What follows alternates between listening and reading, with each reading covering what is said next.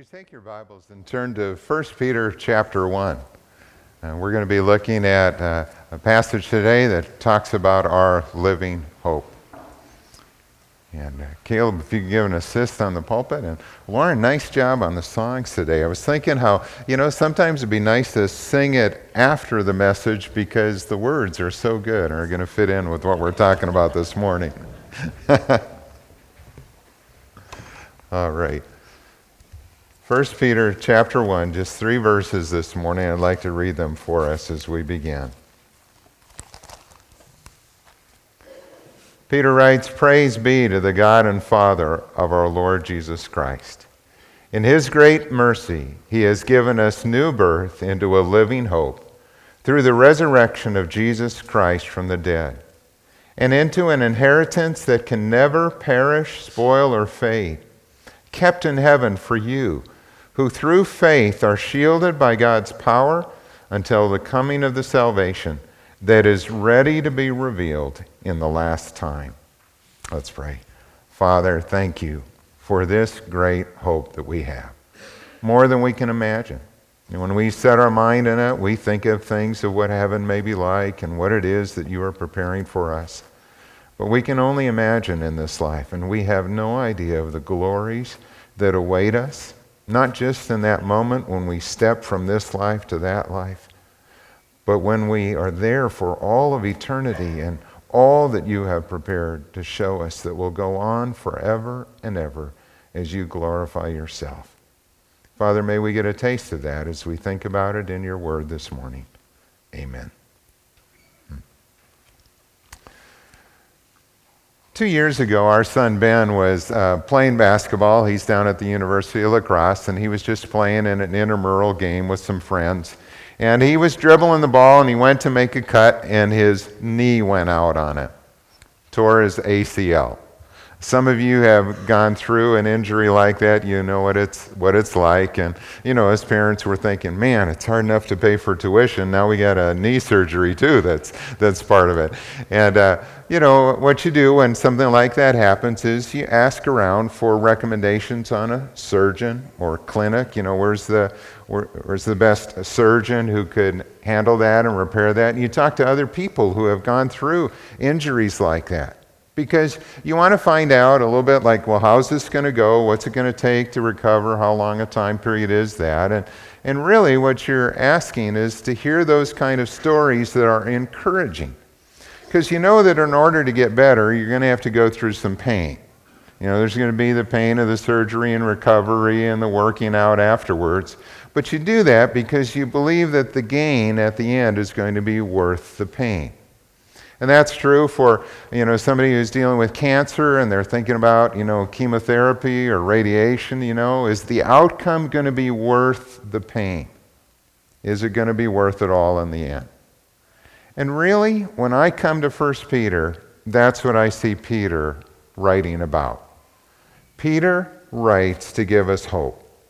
He is writing to believers who are experiencing persecution in their life, some severe, some milder. We don't know all the circumstances. It wasn't as bad yet as it was going to get under Nero, when even Peter and Paul would be put to death by Nero. There was a wave of persecution that was going to come, but it was bad, and the believers were feeling that already, just like our brothers and sisters in Christ are even today around the world. And so Peter wants to give them hope. And before he gets to the instructions on how we should live as believers in a fallen world, he writes about heaven. And he tells them about these glories that are to come. And he writes about heaven to encourage us to endure the pain now. Because in the end, it will be worth it all. Sometimes you may have heard the expression, or maybe you've even used it short term pain, long term gain. You know, that's what we hope for. Well, when I think about that with eternity, the pain that we experience in this life is pretty short compared to all of eternity. And in the end, we will see that it is worth it all. The pain and suffering of this world are temporary, but the joys of heaven are eternal. And we need hope to face the trials of this life And that is what we are given in 1 Peter chapter 1. All right, we're going to look at this verse by verse as we walk through it and see what Peter has to say to us here. In the first verse, he tells us that we have a living hope. This is verse 3. We have a living hope.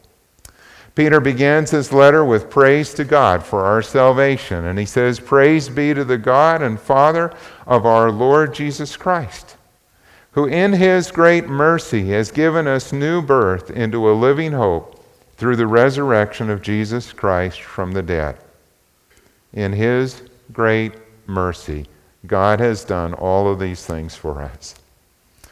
You know, when I uh, first was reading this passage, and I'm going through chapter 1, and I'm reading it, and it's like Peter's just going on and on and on and on, and he's kind of building up one truth upon another in this. And then I was doing the study, and I realized that um, in, in the Greek, verses 3 to 12 are one long run on sentence.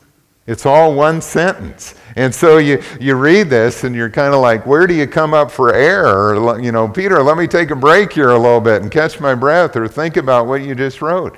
But he is putting all of this together in this massive statement about what God has done for us and what we are going to see in eternity. So, what is he saying as we try to unpack it here? He tells us that God the Father is the author of our salvation. It all begins with him, and it all started with his mercy. God did not have to save us, he chose to save us because of his great love for you and me.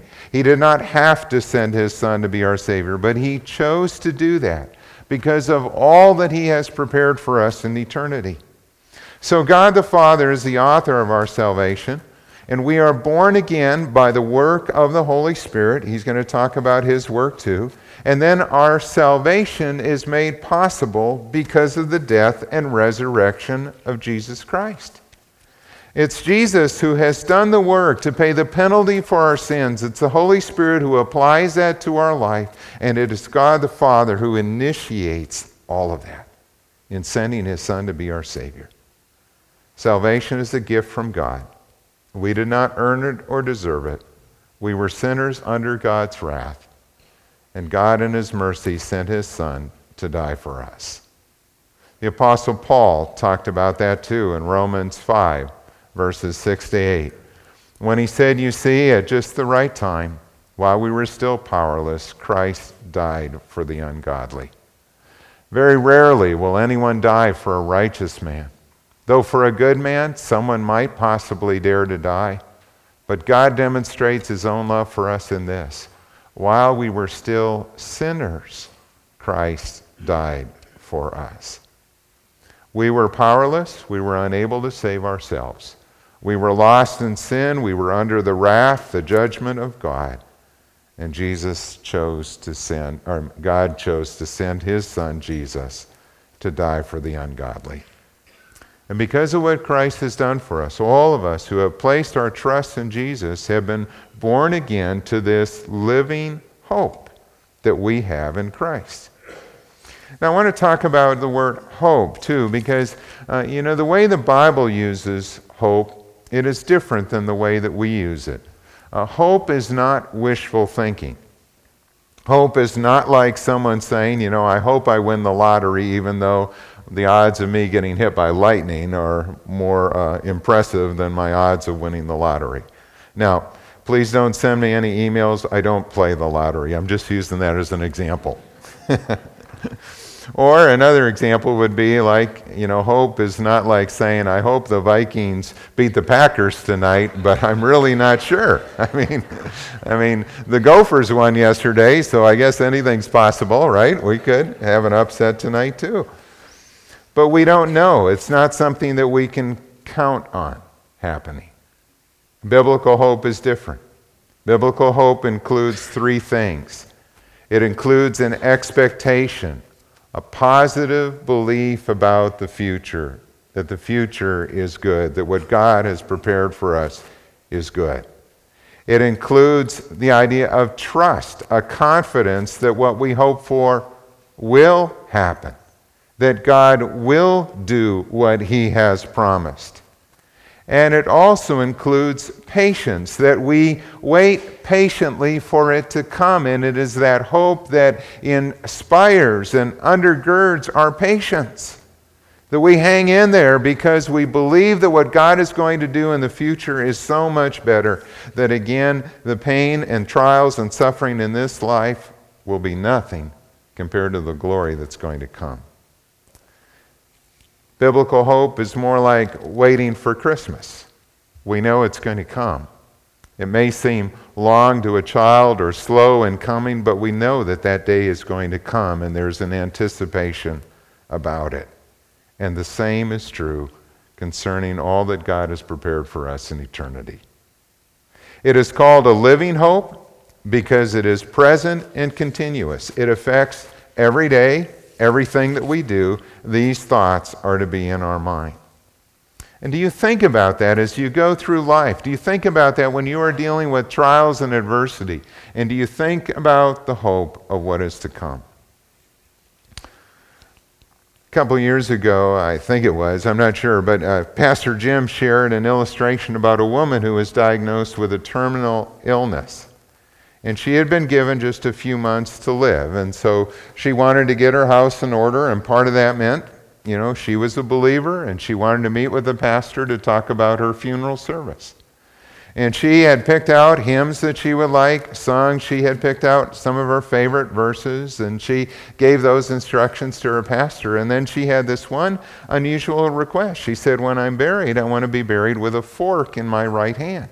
Remember that? Remember why she wanted that? Because all those years of those church potlucks, whenever they said keep the fork, she knew that the best was yet to come. The dessert was coming, and so she wanted to keep the fork and she wanted to be buried with that. So if anybody asked the question, why is she buried with a fork, that the pastor could explain to them that the best is yet to come. You know, I heard that story. I thought about my dad, too. And my dad, those last few years of his life, was uh, battling cancer. And, you know, he, he had things in his mind that he still wanted to do, and he still had this, this idea of hope there. And one of the things my mom told me after he died is, um, you know, about a year before that, they had come out to Colorado where Gail and I were with Campus Crusade, and we were at a staff training. And they came out to see us in the summer, wanted to see the mountains, wanted to see us, and Dad was struggling at that time. But she said that my dad always kept a new pair of pajamas in the drawer, in the bag, you know, in the drawer, because whenever he traveled or went on a trip or something like that, he always wanted to have a nice new pair of pajamas. I'm not sure where that started, but that was for him a thing of hope. He was always looking forward to the next trip, the next opportunity to go and to do something like that, even as he was battling cancer. And I thought about it, it's kind of interesting, you know, he did take that final trip to heaven to be with the Lord in a place where he was not going to need any of those things because everything we need there will be provided for us. But it illustrated for me how much we need hope. We need it to get through the things that are tough in our life. We want to believe that the future is going to be better. And for us as Christians, our hope is based on the resurrection of Jesus Christ from the dead. And because he lives, we too will live. That is our hope. He tells us, secondly, that we have a lasting inheritance in verse 4. He tells us that we've been born again into an inheritance that can never perish, spoil, or fade. It is kept in heaven for you. And so here he is. Peter is telling us that this inheritance is unlike anything we know in this world. It won't perish, it won't spoil, it won't fade away. King James Version says that it is incorruptible, it is undefiled, that means it is pure, perfectly pure, and it fadeth not away. It is permanent, not temporary. And when you think about that, that's pretty remarkable, isn't it? I mean, we don't know anything like that in our world. Everything in our world changes. You know, everything in our world ultimately wears out. In fact, we spend most of our lives working to buy stuff that one day we're going to bring to the end of our driveway so somebody else can haul it away. I mean, that's, that's kind of how it goes, this cycle of life. Or, or if you have had, you know, parents who have died and you've had to, you know, go to their home and, and kind of, you know, what do you do with that stuff? Some of it you keep, some of it you bring to Goodwill or Salvation Army, or some of it you just put in the trash and it gets hauled away because all that stuff that we have, as we talked about in this last series, we can't take with us. It's going to perish. And so in this life, you know, we, we have cars that wear out, need to be replaced, homes need maintenance, appliances need repairs, clothes wear out, technology changes, things become obsolete, and even our own physical bodies age. And one day they'll be laid in the grave. But Peter tells us that this inheritance that we have will never perish, it'll never spoil, it'll never fade away. You see, for the believer, death is not the end of the story. We will all be changed. Now, look at this passage, which is familiar from 1 Corinthians 15, verses 50 to 54. Paul writes, I declare to you, brothers, that flesh and blood cannot inherit the kingdom of God nor does the perishable inherit the imperishable. But listen, I tell you a mystery that we will not all sleep, but we will all be changed in a flash, in the twinkling of an eye, at the last trumpet. For the trumpet will sound, and the dead will be raised imperishable, and we will be changed. For the perishable must clothe itself with the imperishable, and the mortal with immortality. And when the perishable has been clothed with the imperishable, and the mortal with immortality, then the saying that is written will come true that death has been swallowed up in victory. There's a big change coming when that trumpet sounds and the dead in Christ rise and we are changed and we get our new physical bodies that will be glorified and will be just like our Lord's. But it's not just we as people that are going to be affected by this change that is coming. This world we live in will also be changed, it will be made new. And in Romans 8 18 to 21, Paul said this. He said, I consider that our present sufferings are not worth comparing with the glory that will be revealed in us. For the creation waits in eager expectation for the sons of God to be revealed. You get this sense that all of creation, all of nature is just waiting for that day when our Lord returns. For the creation was subjected to frustration not by its own choice, but by the will of the one who subjected it, in hope that the creation itself will be liberated from its bondage to decay and brought into the glorious freedom of the children of God. What a great picture that is. Isn't that just an amazing thing to think about? That even this world where we see things run down and decay will be changed and brought into the glorious freedom of the sons of God. C.S. Lewis described it well in the Chronicles of Narnia. On the final page of the final book of the Chronicles of Narnia, some of the children who have been to Narnia lament that they once again must return to their homeland, the Shadowlands. But Aslan, the lion who represents Jesus, has the best news of all for them. Aslan spoke to the children and he said, You do not yet look so happy as I mean you to be. And Lucy said, We're so afraid of being sent away, Aslan, and you have sent us back to our world so often. No fear of that, said Aslan. Have you not guessed? And their hearts leaped, and a wild hope rose within them. There was a real railway accident, said Aslan softly, and your father and mother and all of you are, as you used to call it in the Shadowlands, dead. The term is over. The holidays have begun. The dream has ended, and this is the morning. And as he spoke, he no longer looked to them like a lion but the things that began to happen after that were so great and beautiful that I cannot write them. And for us, this is the end of all the stories. And we can most truly say that they all lived happily ever after. But for them, it was only the beginning of the real story. All their life in this world and all their adventures in Narnia had only been the cover and the title page, and now at last they were beginning chapter one of the great story, which no one on earth has read, and which goes on forever, in which every chapter is better than the one before. What a marvelous picture of heaven. Can you imagine what it's going to be like? Can you imagine what it'll be like to one day die and wake up in heaven and seeing our Lord and Savior? You know, when I, I read those verses, or excuse me, I read that story that C.S. Lewis shared, I think of these verses in Ephesians chapter 2, where uh, in verses 6 and 7, Paul says that God has raised us up with Christ and he has seated us with him in the heavenly realms in Christ Jesus. Why? In order that in the coming ages he might show the incomparable riches of his grace expressed to us in his kindness to us in Christ Jesus.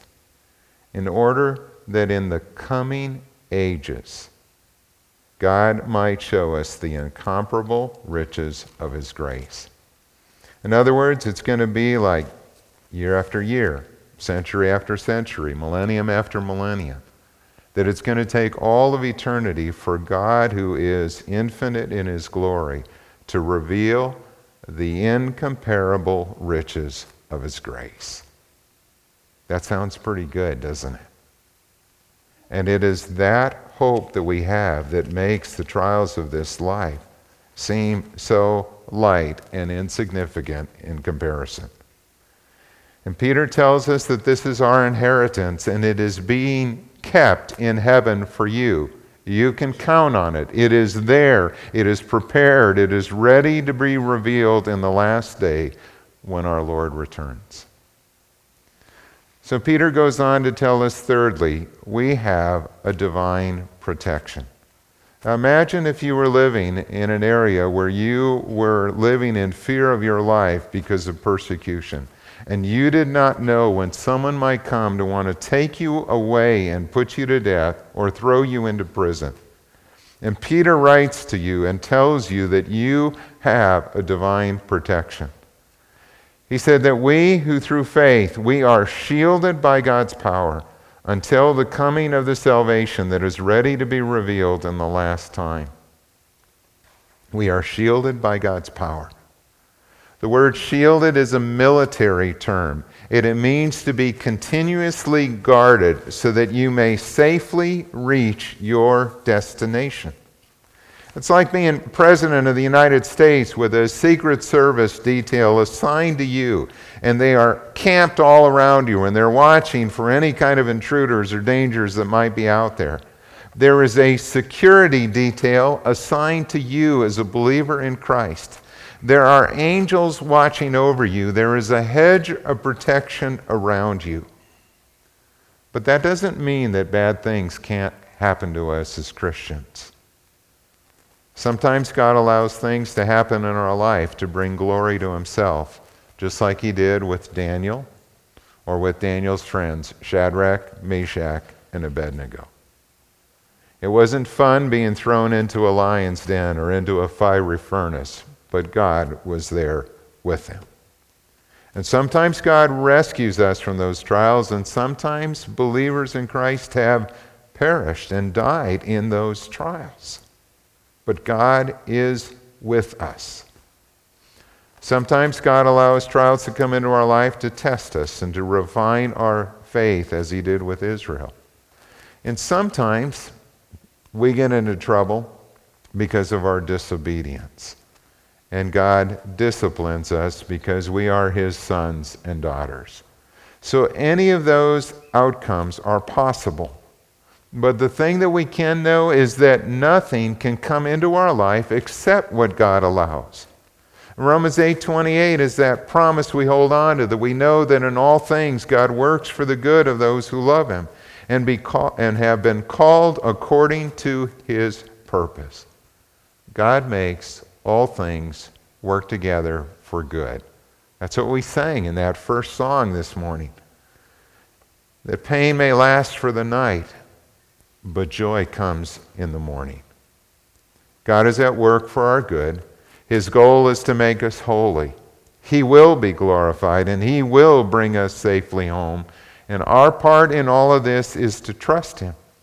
And Peter says that. He says that it is through faith, it's through our trust in God that we are shielded by His power. It is through our faith that we believe that God will do what He says. Faith is trusting that God knows what He is doing even when we don't understand. God will take care of us as His children, and He will bring us safely into His very presence. We are shielded by God's power until the day comes when our salvation will be fully revealed in the last time. I like how he says it, that it's ready. It's ready to be revealed. It could be any day now. It could be today, It could be tomorrow, it could be 100 years from we don't know. We are to be ready because that revelation is ready and the Lord is standing at the door. So what does that mean for us today? Well, in the meantime, how should we live? The Bible tells us that we are to live with hope, waiting for our inheritance and trusting in God's promises. We're to live every day with hope because of what God has said. The Apostle Paul said it like this He said, Therefore, we do not lose heart. Though outwardly we are wasting away, yet inwardly we are being renewed day by day. For our light and momentary troubles are achieving for us an eternal glory that far outweighs them all. So we fix our eyes not on what is seen, but on what is unseen. For what is seen is temporary, but what is unseen is eternal. And I think about those verses, and I think, you know, of a man who could write our light and momentary troubles this was from a man who had experienced beatings and flogging and shipwreck and hardships and imprisonment. And yet he described it all in comparison to the glory that's going to come. It's as light as a feather on a scale. But the glory that is to come is like a gold brick on the other side that just far outweighs them all. So let's fix our eyes on heaven. And let's run toward that goal that God has set before us. And in the meantime, let's do the most good that we can to bless others, to help them come to know Christ, and to be a blessing in this world. Let's pray. Father, would you fill our hearts with hope as we wait upon you? And I thank you for these promises and the assurances that you give. And I pray that they would just ring in our hearts as we think about all that you have prepared for us in the future. And Father, for those here in particular that are going through some difficult trials in their life right now, whether it be because of loss, grief, because of an upcoming surgery or a treatment that they are receiving, or maybe it's with their work or family situation. God, I pray that you would use this passage of Scripture to minister to their hearts in particular and to give them hope. I ask it in Jesus' name. Amen.